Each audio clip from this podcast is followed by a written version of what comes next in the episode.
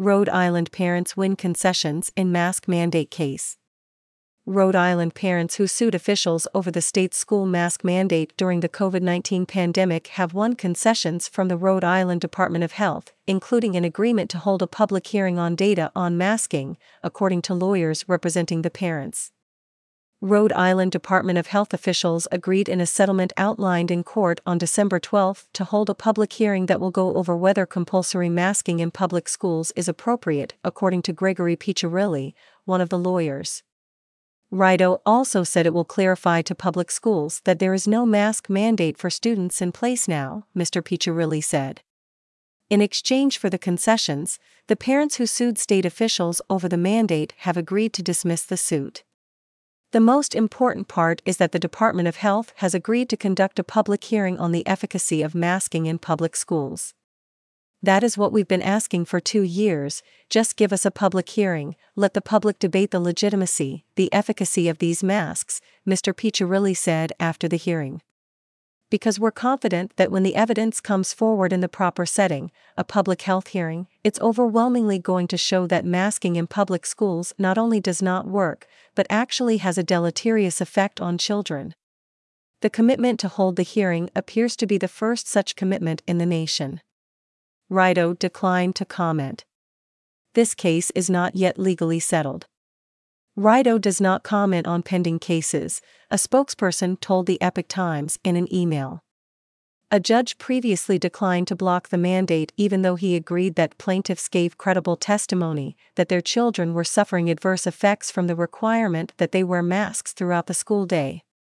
But he said that the benefits of masking outweighed the harms it causes even with the recognition that the wearing of masks creates some irreparable harm to students, that harm is significantly outweighed by the harm caused by the unmasked spread of the disease, particularly among children, Rhode Island Superior Court Associate Justice Jeffrey Lanphear said in the 2021 ruling rejecting a request for a preliminary injunction.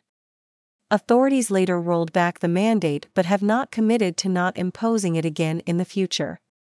Hearing in a normal regulatory process, authorities give public notice and hold a hearing in which people testify, Mr. Piccirilli told the Epoch Times. Authorities then have to run a cost benefit analysis and consider all the evidence that was presented. The school mask mandate was issued as an emergency regulation in 2020, bypassing the normal procedure. It was reissued in 2021, prompting the suit. If no action is taken to stop these continuous executive actions, these parents fear that there will be no end to these mandates, the suit stated. Some decision makers have suggested that wearing masks could become a common practice in schools, a thought which should horrify any honest thinking person on this issue. The hearing will present evidence so that if they ever try to do this again in the future, the evidence will already be on record that it doesn't work and they won't be able to do it again, Mr. Piccirilli said. In promulgating the mandate, Governor Dan McKee's office cited guidance from the U.S. Centers for Disease Control and Prevention, a recommendation from the Academy of American Pediatrics, and state COVID 19 data. None outlined evidence showing that masking works or showing the potential harm caused by doing so, plaintiffs said. In a letter to school districts, RIDOH cited two studies a non peer reviewed study on masking mannequins and the CDC's website. Dr. Jason McDonald, RIDOH's former top official, acknowledged in a deposition that he was unaware of studies that undercut school mask mandates, including one that found no relationship between masking in schools and COVID 19 cases. Dr. Andrew Bostom, a retired professor of medicine, testified for the parents that there was no evidence supporting mask mandates in schools.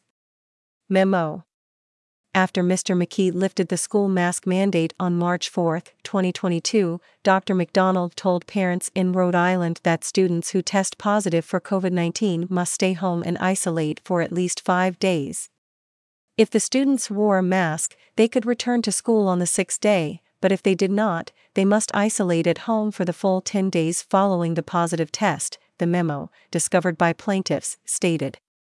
Mr. McDonald said in the deposition that the memo was outlining recommendations from the CDC and was not a requirement.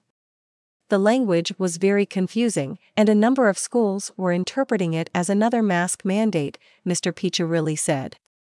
Under the settlement, RIDOH will have to clarify that the memo was not issuing a mandate, he said.